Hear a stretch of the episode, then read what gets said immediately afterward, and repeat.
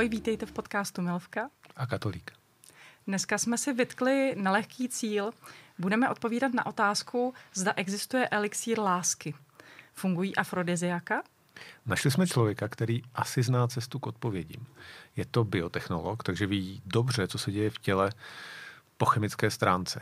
Eh, už 30 let cestuje po světě a testuje na sobě různá afrodiziaka, vyzkoušel jich desítky. Taky sám nějaká vyrábí. Je to Petr Kaštánek. Vítej, Petře. Ahoj. Takže na začátku rovnou ta otázka. Existuje ta věc, kterou hledají holky a poptávají u čarodějnic už stovky let, elixír lásky? No já myslím, že už to poptávají spíš tisíce let, protože existují staré zápisy z Číny z doby 2000 let před naším letopočtem, kdy už se ve svicích hovoří o afrodiziakách. Takže ona ta cesta hledání elixíru lásky eh, bych řekl, že je možná stará jako lidstvo samo. Ale eh, samozřejmě ona je taky složitá. Um, určitě existují preparáty, které mohou povzbudit tu vášeň a touhu po sexu. Tento pořad a spoustu šikovných udělátek vám přináší sexshop.cz. Váš dodavatel orgasmu.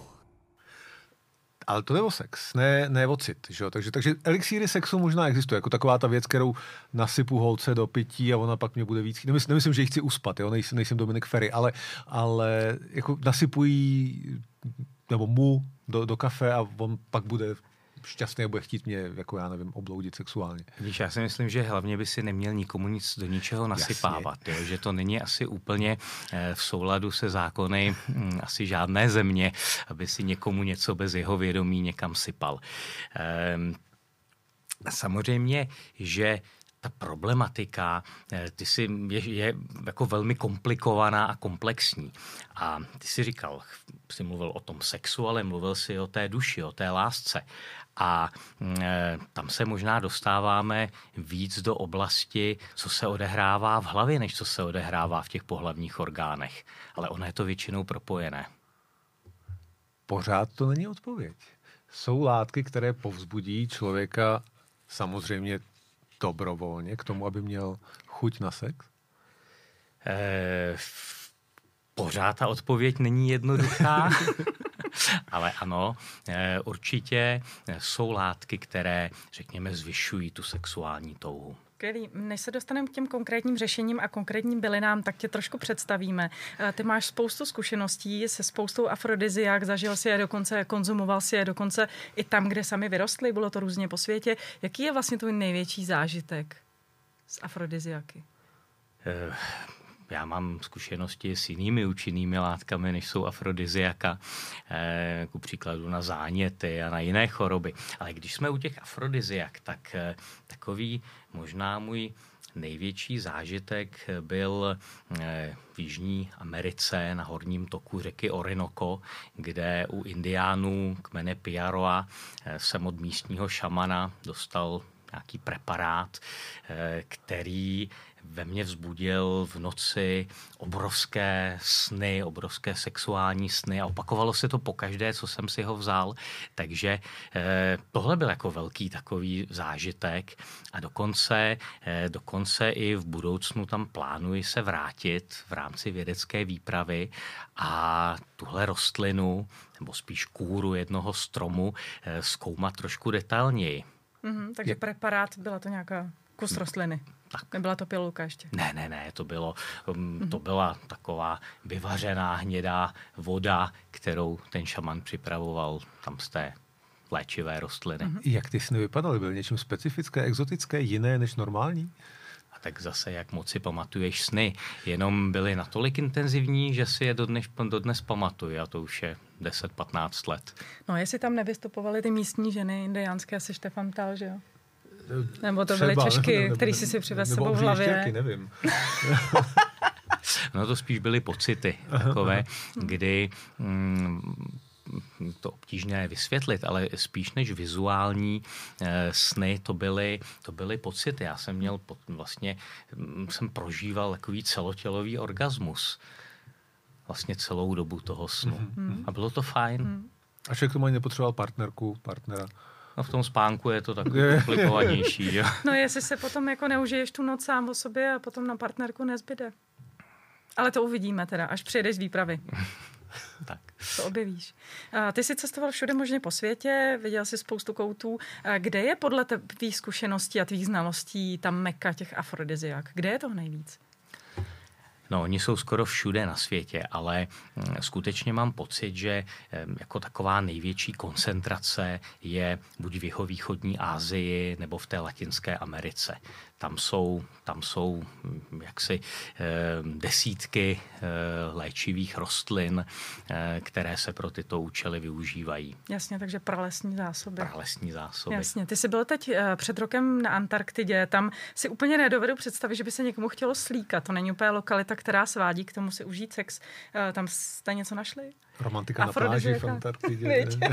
no, no, na té výpravě bylo většinou takový jaksi vousatí muži, vědci, eh, takže eh, to prostředí mm, jako nevybízelo úplně, eh, úplně k takovýmhle aktivitám. Samozřejmě my jsme byli na malé lodi, asi na 20-metrové plachetnici měsíc a ono, když venku je pod nulou a na té lodi máte asi 10 stupňů, ono to ani jako moc člověka neaktivuje v tom, že by měl někde se zásadně tam koupat, což na té lodi ani není tak jednoduché. Mm. Takže jako musím říct, že opravdu jako sexuální eh, aktivity jsou ty poslední, které vás tam napadnou. No, tak jsem to myslela. A ono pohled na tučňáčí kolonii, pokud teda možná pan kolega, který říkal, že má ty úchylné myšlenky, by se na to díval jinak, ale pro většinu, pro většinu lidí eh, je to, je to možná, možná to není zrovna ten primární primární sexuální stimul, ty eh, kolonie tučňáků a velryb. Takže skutečně ne. My jsme tam byli na výpravě, kde jsme hledali látky do kosmetiky, na ochranu pokožky proti UV záření. Mm-hmm. Trošku jiná disciplína. Takže trošku jiná. Mm. Ale zase je to stejně je to do té krásy. Pravda. Může to, může to mhm. pozbudit mm, jiným způsobem. Já se vrátím k té Jižní Americe a jeho východní Asii. Tam se tyhle preparáty, bavíme se o afrodiziakách, uh, taky asi víc využívají. V Evropě možná ne úplně tolik. Je to tak? Jsme takový studení čumáci? Tak já bych řekl, že historicky eh, v zemích, kde je celoročně teplo, ti lidé nemusí věnovat tolik práce a energie na zajištění potravy a zajištění, eh, zajištění topení na zimu. Takže jim zbývá logicky víc času eh, na to být s partnerem a mít nějaké sexuální hrádky. U nás je půl roku zima a zbytek vyděláváme, aby jsme měli na daně. Mm-hmm. Takže e, možná potřebujeme ta afrodiziaka trochu víc. Jaké základní problémy můžou ta afrodiziaka řešit? Jakoby e, tělesné třeba, jo? Jako problémy se sexem, problémy s erekcí nebo tyhle ty věci? No, e, Tady je potřeba se podívat na to, jestli se bavíme o člověku, který je skutečně řekněme, fyziologicky nemocný a má e, sexuální dysfunkce, a takový člověk by určitě měl být v rukou lékaře. Eh, dneska existuje celá řada preparátů, které se dají využít. Existuje od vlastně doby objevy Viagry. Eh, jsou, hm, to, to, to byla revoluce eh, v léčbě erektilních dysfunkcí. Samozřejmě něco jiného je třeba postmenopauzálních žen, kde zase existují nějaké substituční terapie, hormony. Ale eh, já si myslím, že ta afrodiziaka jsou spíš doménou, ehm, bych řekl, ehm, celkově spíše zdravých lidí, kteří ale mají nějaký pokles v libidu. A ten může být způsoben samozřejmě stresem, může být způsoben eh, třeba přemírou alkoholu, může být způsoben nevhodnou stravou, eh, nevhodným partnerem.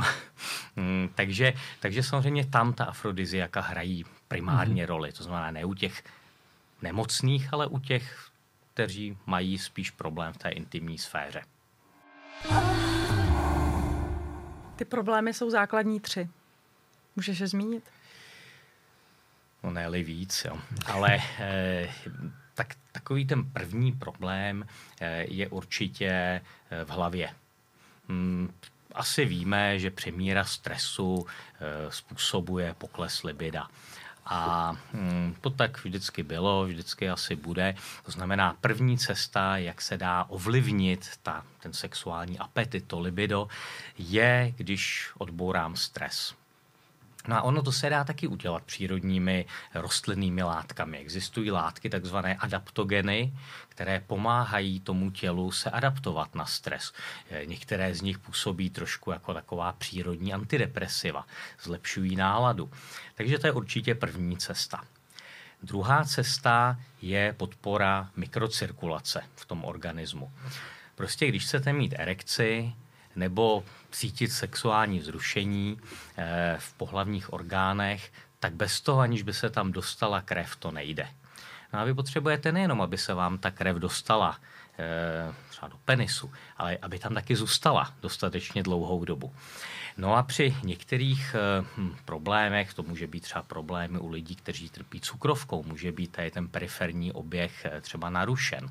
A určitě existují byliny, takovou klasickou je ginkgo biloba, jeden dvoulaločný, který podporuje tu periferní mikrocirkulaci. No, ono je to spojeno e, s e, látkami, které produkují v těle e, oxidusnatý, NO, ten oxid dusnatý, to je jednak neurotransmitor, který dává do nervů v penisu signály, že by se mělo něco dít, ale také uvolňuje, relaxuje hladké svalstvo, aby do, toho, do těch topořivých tělísek mohla ta krev natéct. Mimochodem, to je vlastně cesta, jak eh, funguje Viagra. Ta zase brání, aby ta krev hodně rychle vytekla když už tam jednou nateče, když to řeknu hodně, hodně zjednodušeně a hodně laicky. A e, samozřejmě e, třetí cesta, e, když jsi říkala o třech, e, je problém množství hormonů sexuálních. Ono určitě je to o testosteronu u mužů, potažmo i u žen, protože vysoké hladiny testosteronu vedou k té, k té větší sexuální aktivitě. No a zase tady existují rostliny z těch evropských takových známých je to třeba kotvičník pozemní, Tribulus terrestris, eh, ale existují i azijské varianty, které působí ještě silněji, eh, tak ty v těle podporují vlastně tvorbu toho testosteronu. A samozřejmě ideální je, když ten preparát kombinuje všechny ty tři cesty. Hmm. Já už konečně vím, proč Bontové u Jaroslava Foglera sbírali to ginko teda. Ale uh, někdy, někdy člověk neví, co mu je. Jo, já nevím, pokles nebo prostě chuť na sex, nebo jako to. Mají jít rovnou k doktorovi, nebo by se měl začít o sebe nějak starat, něco si pořídit, nějakou bylinku ginko, nebo, nebo ten kotvičník, nebo co to bylo. Uh, jako má začít sám, nebo radši jít k tomu doktorovi? Víte, ono se, ono se říká, že by hlavně člověk měl udržovat zdravou životosprávu. Uh-huh dobře spát, nestresovat se, cvičit, eh, jíst vyváženou stravu.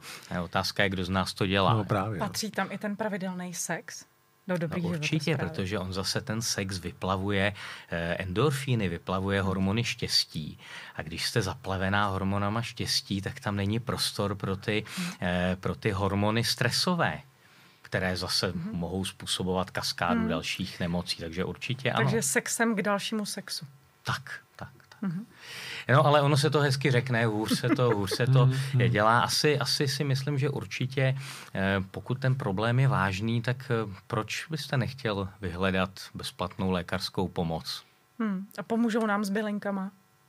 Nebo nám dají rovnou léky? Píšu Viagru, nebo já nevím. Tak eh, já si myslím, že ten lékař hlavně by s vámi měl vlastně zjistit, kde je ten problém. Jestli ten problém je v hlavě, jestli je to problém um, s nízkou hladinou hormonů a um, ono velmi často ty problémy v té sexuální oblasti mohou být spojeny s nějakou vážnější chorobou, takže mm-hmm. on vám třeba taky může vyvrátit tu vážnější chorobu, abyste náhodou se nesnažili eh, tady mm. něco řešit bylinkami, eh, když byste potřebovali zásadnější ošetření. Ale samozřejmě pokud se tohle jaksi vyloučí, no tak pak eh, ta afrodiziaka jsou určitě na místě, nějaká bylina. Dá se nějakým takovým pozbuzujícím preparátem předávkovat? Jako, viděl jsi to, jako, jak to vypadá třeba?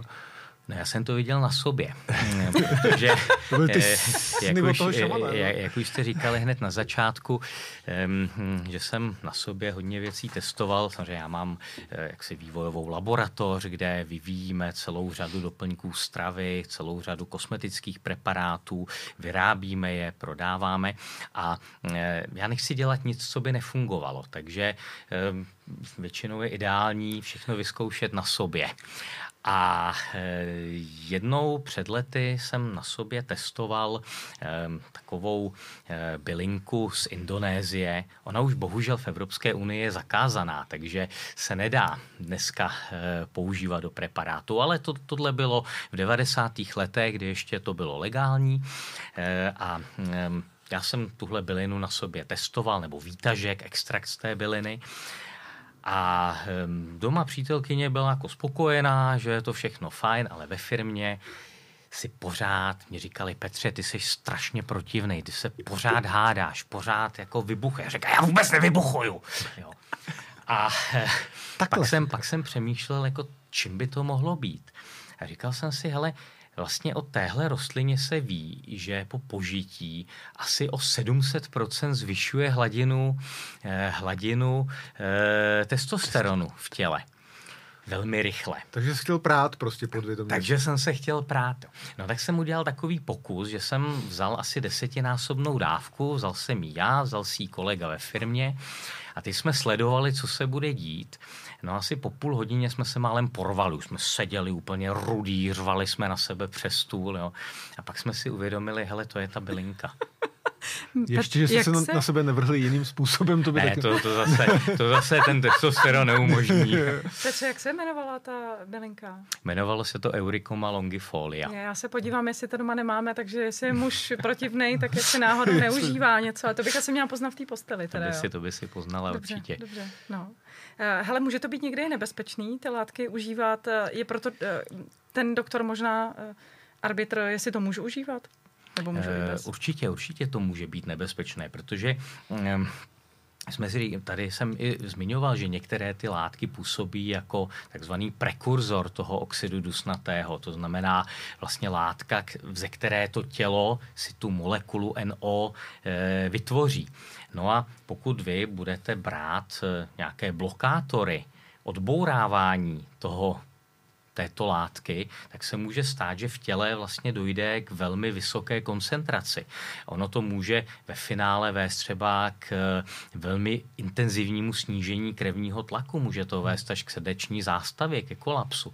Takže samozřejmě eh, tady je důležité, abyste věděli, že pokud berete nějaké přírodní preparáty, že nemáte současně eh, od lékaře indikované nějaké léky a případně s tím lékařem konzultovat třeba, eh, jestli je možné to užívat hmm. společně. A co třeba další doplňky stravy? Může se to křížit navzájem? Pořád ten doktor je ten, kdo řekne?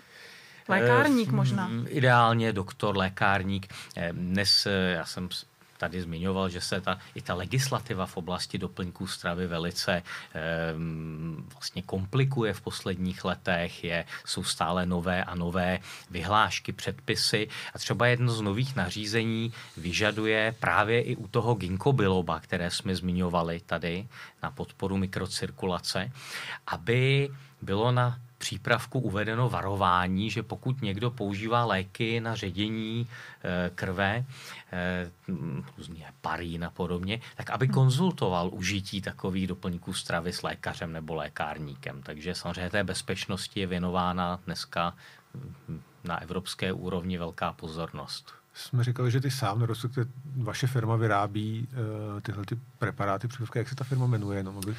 Eh, my vyrábíme pod značkou Neobotanics Aha. a k příkladu tady jsem si dovolil přinést preparát eh, pro muže Vigrin Forte.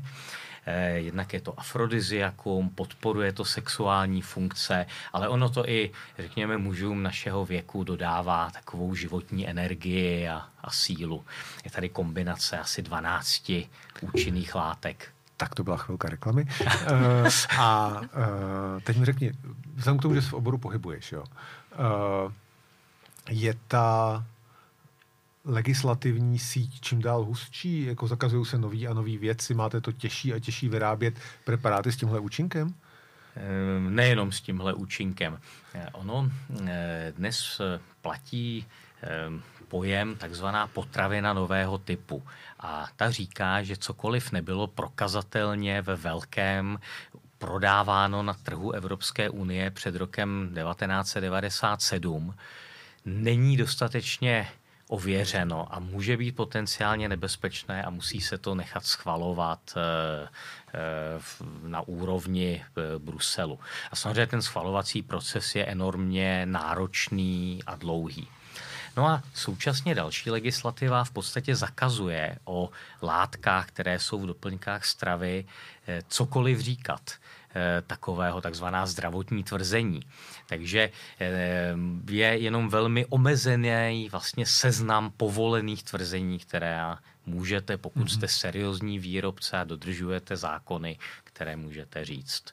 A ono je to i, ono se to týká i velice tradičních eh, bylin, dlouhodobě historicky u nás používaných, že se vlastně o nich nedá nic moc říkat.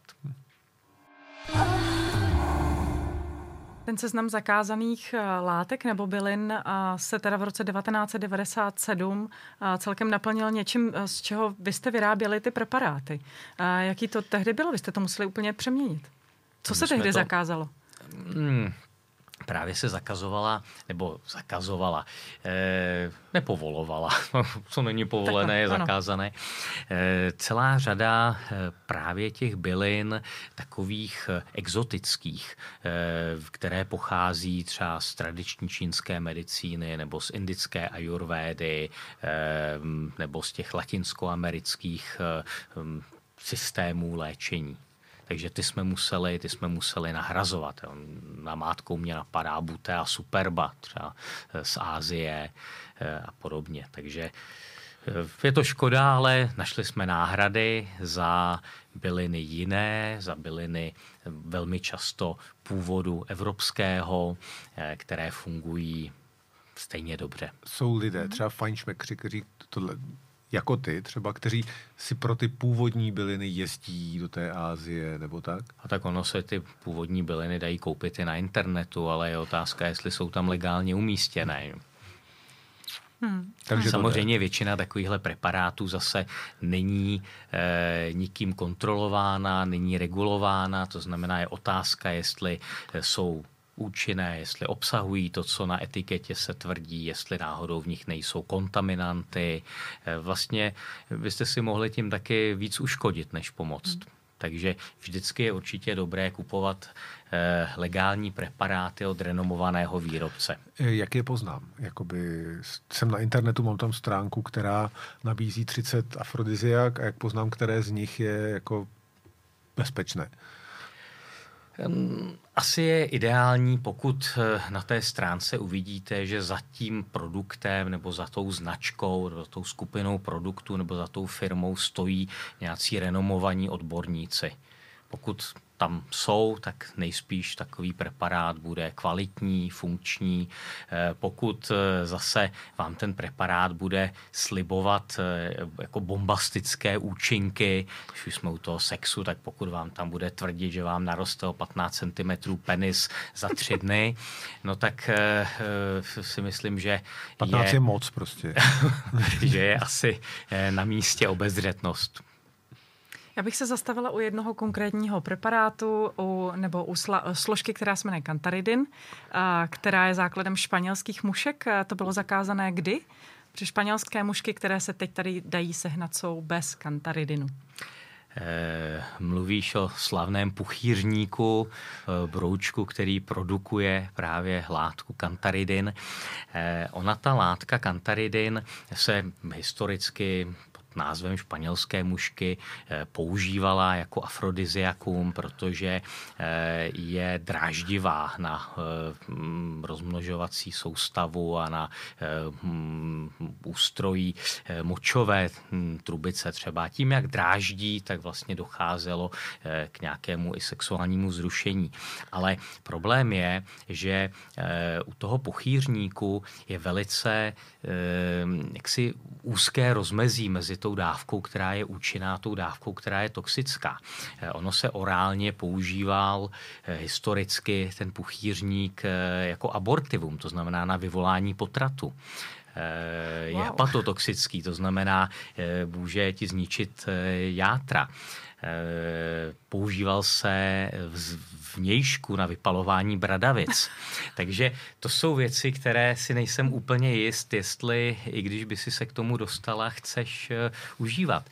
Ale uh, já jsem se zmínil otci, že jdu sem k vám do eh, tohoto podcastu, tak si vzpomněl, jak strašně dávno tomu jeden jeho kolega jezdil na východní Slovensko, kde ty puchýřníci, nějaká odrůda žila, tam je sbíral, sušil a jako kamarádům to dával. To se drtilo, nebo to se... To, to se moždíři, že jo, se to jako sušili, ty broučci drtili. Hmm. Jo.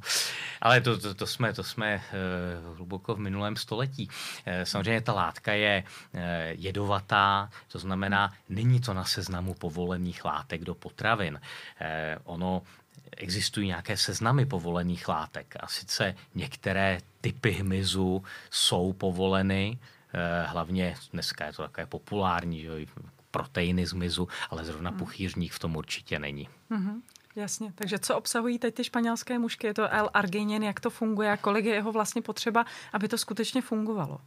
No, než začal eh, přenos, tak ty si mi ukazovala eh, produkt, který si získala někde v sex shopu a jestli se nemýlím, tak v té dávce bylo asi 40 mg L-argininu. Eh, ono L-arginin je látka, která právě produkuje ten oxid dusný, to znamená to je použito správně, ale typicky ta dávka, která se užívá třeba v klinických studiích na podporu sexuálních funkcí, je eh, kolem 1,5-2 gramy denně, to znamená 1500-2000 mg. A tady v tom, v té dávce, kterou si mi ukazovala ty, bylo 40 mg. Takže to by si musela vypít každý den několik těch lahviček, aby hm, si něco pocítila. A navíc eh, ten arginin působí dlouhodobě. To není jako Viagra, že si to vezmeš a za 15-20 hm, minut eh, přijde erekce. To se musí používat dlouhodobě. Takže eh, tady bych byl asi opatrný hmm. a považoval hmm. bych to za hodně vyhozené peníze. L-arginin se dá ale sehnat jako samostatný preparát. Já jsem se koukala, kolik jeho potřeba sníst, nebo jaká je ta denní dávka. Tam jsem našla 2,4 gramy denní dávku aby to fungovalo. Je to preparát pro sportovce a ta sexuální podpora nebo podpora sexuálních funkcí jenom jedna z těch složek, na kterou funguje. Takže to znamená, že to trošku vyřazuje ty španělské mužky úplně ze seznamu něčeho, co může fungovat.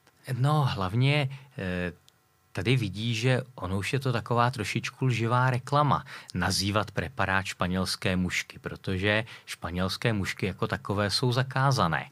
Takže eh, tady hm. v sexshopech se prodávají preparáty pod I tímto názvem. Ale možná i v lékárnách, které mají v tom hmm. uživateli samozřejmě vzbudit pocit, že se jedná o e, látku ze, z toho puchýřníka, že se jedná o ten kantaridin, ale ve skutečnosti je to v podstatě voda trošku, trošku osolená. No a tím se dostávám jako ke kacířské otázce, jestli to funguje. Jestli, jestli to nemůže být jako placebo, který prostě člověka navnadí a on opravdu, protože bavili jsme se o psychice, dostane tě do té nálady a prostě to funguje. Může... Ono se říká, že placebo funguje asi v 30% případů. A když se dělají klinické studie, tak opravdu se počítá s tím, že když, když dostaneš tu pilulku, to placebo, což je vlastně pilulka, která se tváří úplně stejně jako lék, akorát v něm chybí ta účinná látka, je to třeba jenom slisovaný cukr tak eh, že u 30% pacientů, když jim dáš tady tu pilulku z toho cukru a řekne, že je to třeba silné anestetikum na bolest, tak je prostě přestane něco bolet. A s tím se v klinických studiích počítá, že je potřeba, aby ten účinek byl třeba přes 50%, aby to bylo prokazatelné. Takže je samozřejmě možné, že u lidí může tady zafungovat to placebo a podpořit je to. Takže si kupujeme vlastně 30% šanci, že to bude fungovat. Že to bude fungovat ho velmi draze někdy.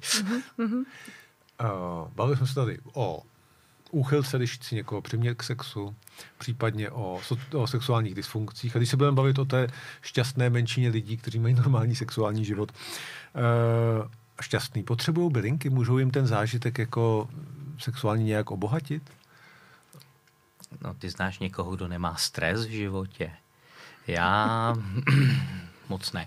Ale mně napadá taková hm, historka jedna, když jsme vyráběli eh, něco podobného, jako vyrábíme teď, akorát to bylo, byl kapalný preparát a hm, psala nám jedna uživatelka, říkala, no my jsme si to s manželem dali, sedli jsme si k televizi, pustili jsme si seriál a čekali jsme, kdy budeme zrušený.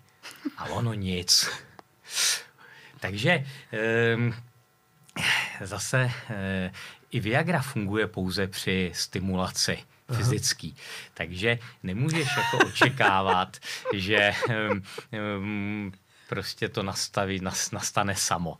Jo? Ty, ty afrodiziaky ti můžou tak jako příjemně pomoct nebo zlepšit ten zážitek. To jo, ale když už ten sex funguje normálně, jakože prostě ten pár má normální šťastný sexuální život, Eh, což je fajn, tak jestli to, že bude brát nějaký preparát, mu může ještě v něčem ten zážitek jako obohatit, zlepšit, vytunit.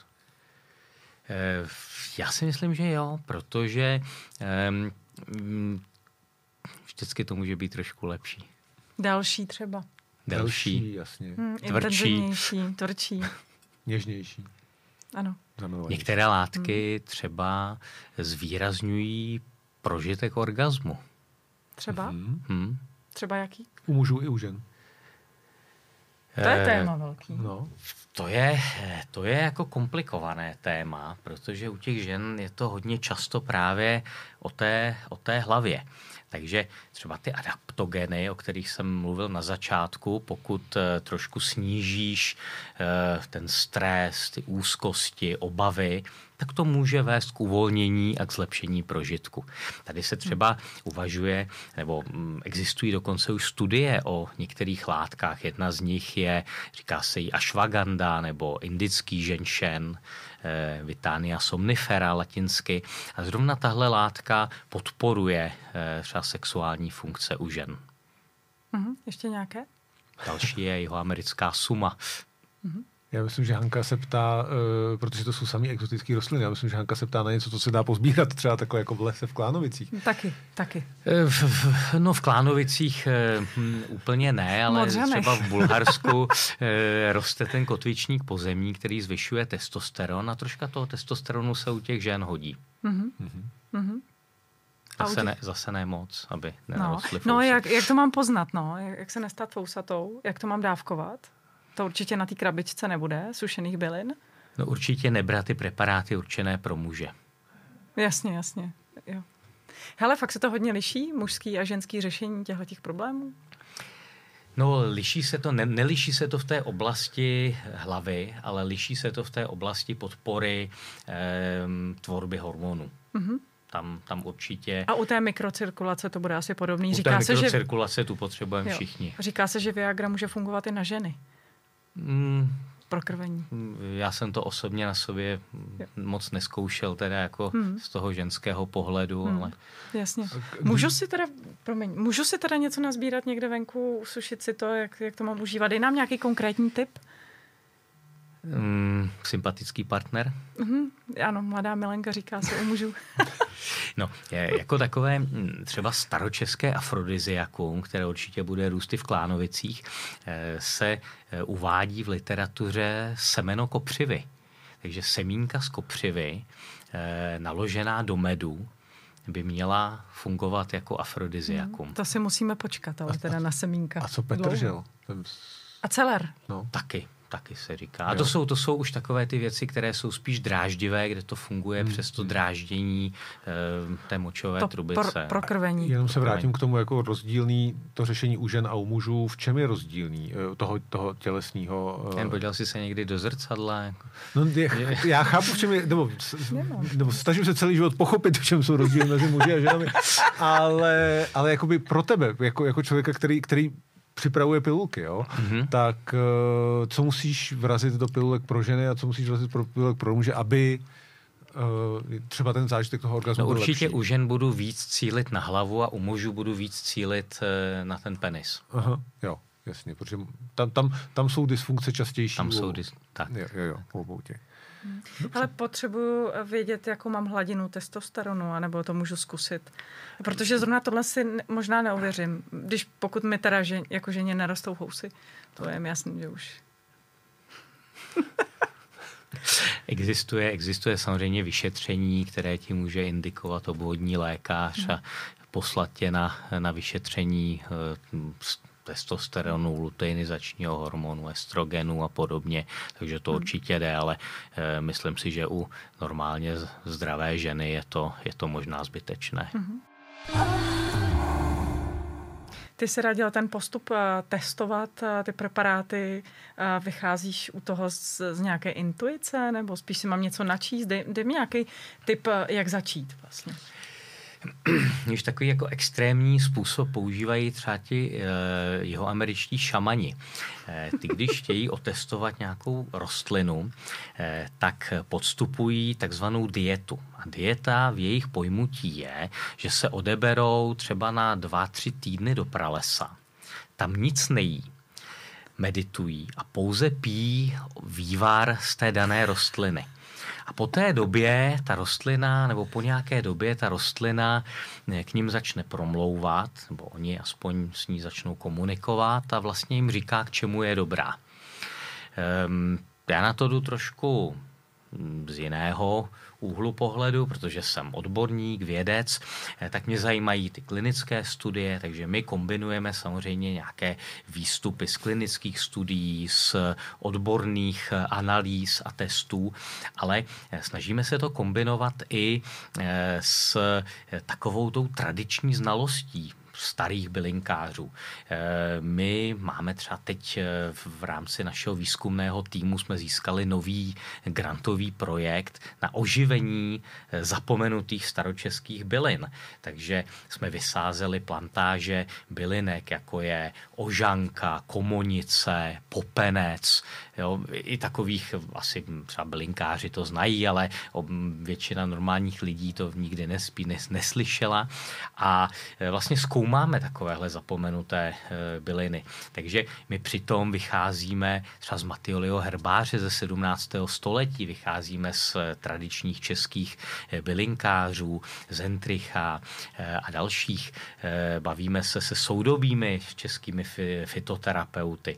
Takže ono je to taková kombinace různých úhlů pohledu. Když to zúžím na ten náš sex, jo, jako řešili už, už, už bylinkáři v 17. století povzbuzující věci v tomhle směru, nebo utlumující naopak? To jsme, si, to jsme si říkali, už se to řeší tisíce let od té doby, co existují Takže písemné záznamy, najdu... tak existují písemné záznamy o tom, jak v různých kulturách se, se to řešilo. To jo, ale jestli Batioli, který se učí na středních školách, že jo, jako v, v, v hodinách literatury, jestli tam obsahuje jako bylinky, který kdyby se student nadšený přečetl latinsky, tak uh, Ono v tom, ono v tom středověku eh, bylo vlastně strašně obtížné, když chlap neměl děti. To bylo, to bylo považováno za jako selhání toho muže. Že? A vlastně u těch žen se to moc neřešilo, ale řešilo se to u těch chlapů. Takže vlastně v té době existuje jako velký nárůst eh, všech možných preparátů a ono samozřejmě hmm. velmi často eh, tady eh, se vycházelo z nějakého podobenství, že to nebylo jako exaktně, že to obsahuje flavonoidy nebo steroidy nebo nějaké látky stimulující tvorbu hormonů, ale typicky ústřice. Jo, tak ústřice je podobná dámskému přirození, takže z toho vzniklo, asi to bude fungovat, když ji budu povídat. Taky taková homeopatie, prostě je to podobná. No ono se, ono, se, ono se potom ukázalo, že navíc ty ústřice obsahují zinek a zinek podporuje sexuální Stará funkce jasně, stejně jasně. jako selen. Jo. Takže řada těch mm. i třeba mm, zelenin obsahuje vysoké množství selenu a podobně. Ty podlouhlý, Ale, že jo? Tak, ale některé, zejména v té azijské, azijské tradici, eh, se používaly třeba sušené penisy tygra. Jo? To nedoporučuji nikomu, aby to užíval. Jo? to je nebezpečné. aby to odebíral. jako třeba, aby, ale... aby se to snažil někde propašovat. Jo? Ale eh, tam zase se vycházelo z toho, že pokud ten tygr je prostě takový symbol té možné síly, takže asi když s ním jeho penis, že to zafunguje i na mě, se to přenese. Je teoreticky možné, že to fungovalo? No spíš ne. Spíš ne. Ale zase tady jsme u toho placeba. Jasně, placebo. Uh, ještě se vrátím k těm šamanům. O snech jsme se bavili, o šamanech, kteří odběhli do pralesa na 14 dní a komunikovali s rostlinou taky. Máš ještě nějaký jako podobný zážitek nebo podivnou věc, kterou jsi tam dozvěděl ohledně sexuality a vztahu k sexualitě u těchto, u těchto jiných kultur? Eh, v Latinské Americe existuje eh, jedna rostlina, eh, Erythroxylon catuaba latinsky. Dokonce se jí říká v indiánské mluvě, se jí říká čučuhuaska. A e, čučuhuaska, to je odvar teda ze skůry tady toho erytro, stromu Erythroxylon catuaba. A mm, ten se používá hm, hlavně v Brazílii a v té amazonské Bolívii jako takové silné afrodiziakum, jak pro muže, tak pro ženy.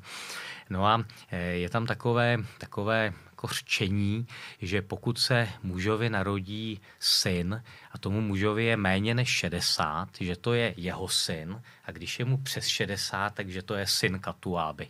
To je hezký. Takže Katuába má možná dost synů. A možná dost synů. Ještě mě napadá takové, eh, takové hm, zase, aby jsme přešli na ten azijský kontinent. Eh, tam existuje eh, velmi zajímavá bylinka, které se říká horny goat wheat anglicky, neboli bylina prostopášného kozla, epimedium latinsky. K tomu se zase váže historka, že pastevci kos, kteří je vyhnali na stráně tam v Číně, v čínských horách pozorovali, jak nějaký kozlíci jedí malinkou bylinku a pak jsou děsně aktivní a skáčou tam na ty kozičky, tak ji taky začali používat. Teda nechci si představovat, na co potom ty pasáčci skákali v těch, v těch horách, ale určitě se ukazuje, že ta obsahuje účinnou látku, která působí také prokrvení těch sexuálních mm-hmm. orgánů a podporuje vlastně funkce, takže to je určitě zajímavá, zajímavá bylinka. Lidová moudrost. Lidová moudrost. Mm-hmm. No, tak nějaký konkrétní typ ještě pro ženy? Mám pocit, že se hodně hovoří o mužích. To mě nevadí, ale ne, dobře, ty to by ti mohlo vadit, ale. No, vlastně jo, veď. Mm, mohlo. No, mm. Nikdy nevíš. My sobci, to už. Uvádí se jako jedno z ženských afrodiziak maka, hmm. což je peruánská e, rostlina, nebo spíš oddenek z rostliny, který se v Peru e, často užívá. Je to třeba afrodiziakum velice populární v Německu. Jo, tam ta maka frčí aktuálně. A e, u té se říká, že podporuje i řekněme, sexuální funkce u žen. A takovou další látkou, o které se to moc neví, že afrodiziakum, e, je housenice čínská. A to je samo o sobě neskutečně zajímavá, teď řeknu spíš houba, protože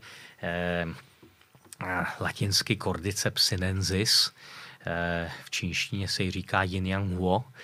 To je eh, houba, která eh, parazituje na housence. Většinou v oblasti tibetské náhorní plošiny, takže někde kolem 4000 metrů nad mořem, kde skoro nic moc neroste, leží tam housenky. A tahle houba napadne tu housenku a začne jí z hlavy vyrůstat. A postupně stráví celou tu housenku. A když jako vyroste, tak vznikne taková, jako tomu říká ta plodnice, že jo, což je takový jako výhonek, několik třeba 50 cm velký. A e, to se tam, to tam sbírají, že celé generace e, jaksi místních pastevců sbírají tady ten kordyceps. A původně to bylo vyvažováno zlatem mm-hmm. a určeno primárně pro trh pro čínského, čínského císaře a ty vysoké hodnostáře jako takové nejsilnější životní tonikum. A ono to hmm. podporuje eh, imunitu, podporuje to dýchací funkce, zvyšuje to vitalitu, ale podporuje to i ty sexuální funkce. Hmm. A dneska už se to vyrábí biotechnologicky, že se ty houby nepěstují teda na housence v Tibetu, ale pěstují se v nějakých reaktorech. Hmm. A takže to zlevnilo a je to tak jako velmi jo. populární přípravek. Mně přijde fascinující, jak je to původně uh, z živočicha, stává se to rostlinou, nebo rostlina Spíš převažuje. Jako, takže přestává se hýbat potom ten organismus. Roste. Mě, mě, se, mě naopak fascinuje, jak to Hanka zuřivě zapsala, to bylo krásný. A... Ale nakonec nevím, ty jsi původně začal, že to je pro ženy vhodný, ale pak se to používalo pro čínský hodnostáře, tak pro koho teda? No, no, to bylo hodně drahý, že jo, tak ty si to mohli to dovolit. Ale e, je, to, je to takové, to samozřejmě působí na obě, hmm. obě hmm. ta pohlaví. Hmm. Dá se to sehnat? E, dá se to sehnat. Třeba tady v tom produktu uh-huh. ho máme, uh-huh. extrakt z toho kordycepsu. Jenže tohle je pro muže, pro ženy ještě nemáš. No ale už to máme, už to máme ve výrobě. Jo, budeme mít, jo. budeme. To já jsem o to mužskou V blízké době. Přijde u toho, u toho kordycepsu napadá, že ono jak to bylo drahé, tak se to falšovalo tak, aby byl těžší ten kordyceps, že se, že se do toho strkali do té housenky hřebíky. Super, tak to musel císař si pochutnal. to bylo dražší, těžší a dražší. Je, je něco, co si třeba v téhle oblasti ještě neskoušel a chtěl bys vyzkoušet? Eh, tak nemám takový nějaký, že bych měl nějaký sen. Možnou žábu nebo něco takového. No zrovna, zrovna ta žába, teda ta v sobě obsahuje bufotenin a to se taky považuje za afrodiziakum. Máš to za sebou. Ale nemám to za sebou, nemám to za sebou. A teď si jenom vlastně, když o tom tak mluvíme, říkám eh, takové ty pohádky, jak ta princezna políbí žábu a ona se změní v prince. Jo, jestli tam vlastně není eh, jako jádro toho bufoteninu, aha, aha. že ta princezna to jenom tak nepolíbila, spíš jí volizovala tu ropuchu a pak měla, pak měla pak najednou každý byl pra, krásný protože princ, ona ta ropucha někdy je i halucinogenní, je, no. jo? takže mohla mít takové ty sexuální sny, že vlastně se tam objevil ten statný jinoch. A nebo z každého muže, kterého viděla, se stal krásný princ najednou. To je samozřejmě hmm. možný. Hmm, no, to je to vlastně- dobrý afrodizi, jako když hmm. se zhasne, tak to stačí. Hmm. Tak já moc děkuju. Bylo to moc zajímavý, Petře. Díky moc. Pro mě taky. Děkuju. Díky moc. Já skočím do lékárny. Nebo ven. Ještě než půjdeš, prosím tě, tohle byla Milvka katolík. Sledujte nás, odebírejte nás, za, zaklikněte si na YouTube zvoneček a na ostatních platformách upozorňovátka. Těšíme se na vás příště. Teď Díky. už můžeš, Hanko. Díky, tak já jdu. Naschledanou. A co chystáme na příště? Tak, když to vemu z pohledu délky, tak to bylo určitě hračka, která měla 125 cm. Byl to takový dlouhý had. Aha. Takže to byla určitě nejdelší a největší průměr jsme vyrobili takovou tréninkovou hračku, která měla tvar kužele a ve spodní části použitelný průměr měla 14 cm. To jo. A to si někdo do sebe opravdu jako strká? Mm, ten had, ano, to víme jako zpětnou vazbu, že to relativně zvládl majitel a ten trénovací kužel, myslím, že majitelka nezvládla celý, ale no, asi ho dosunula většinu. Vyrobila tvůrčí skupina Dement Production.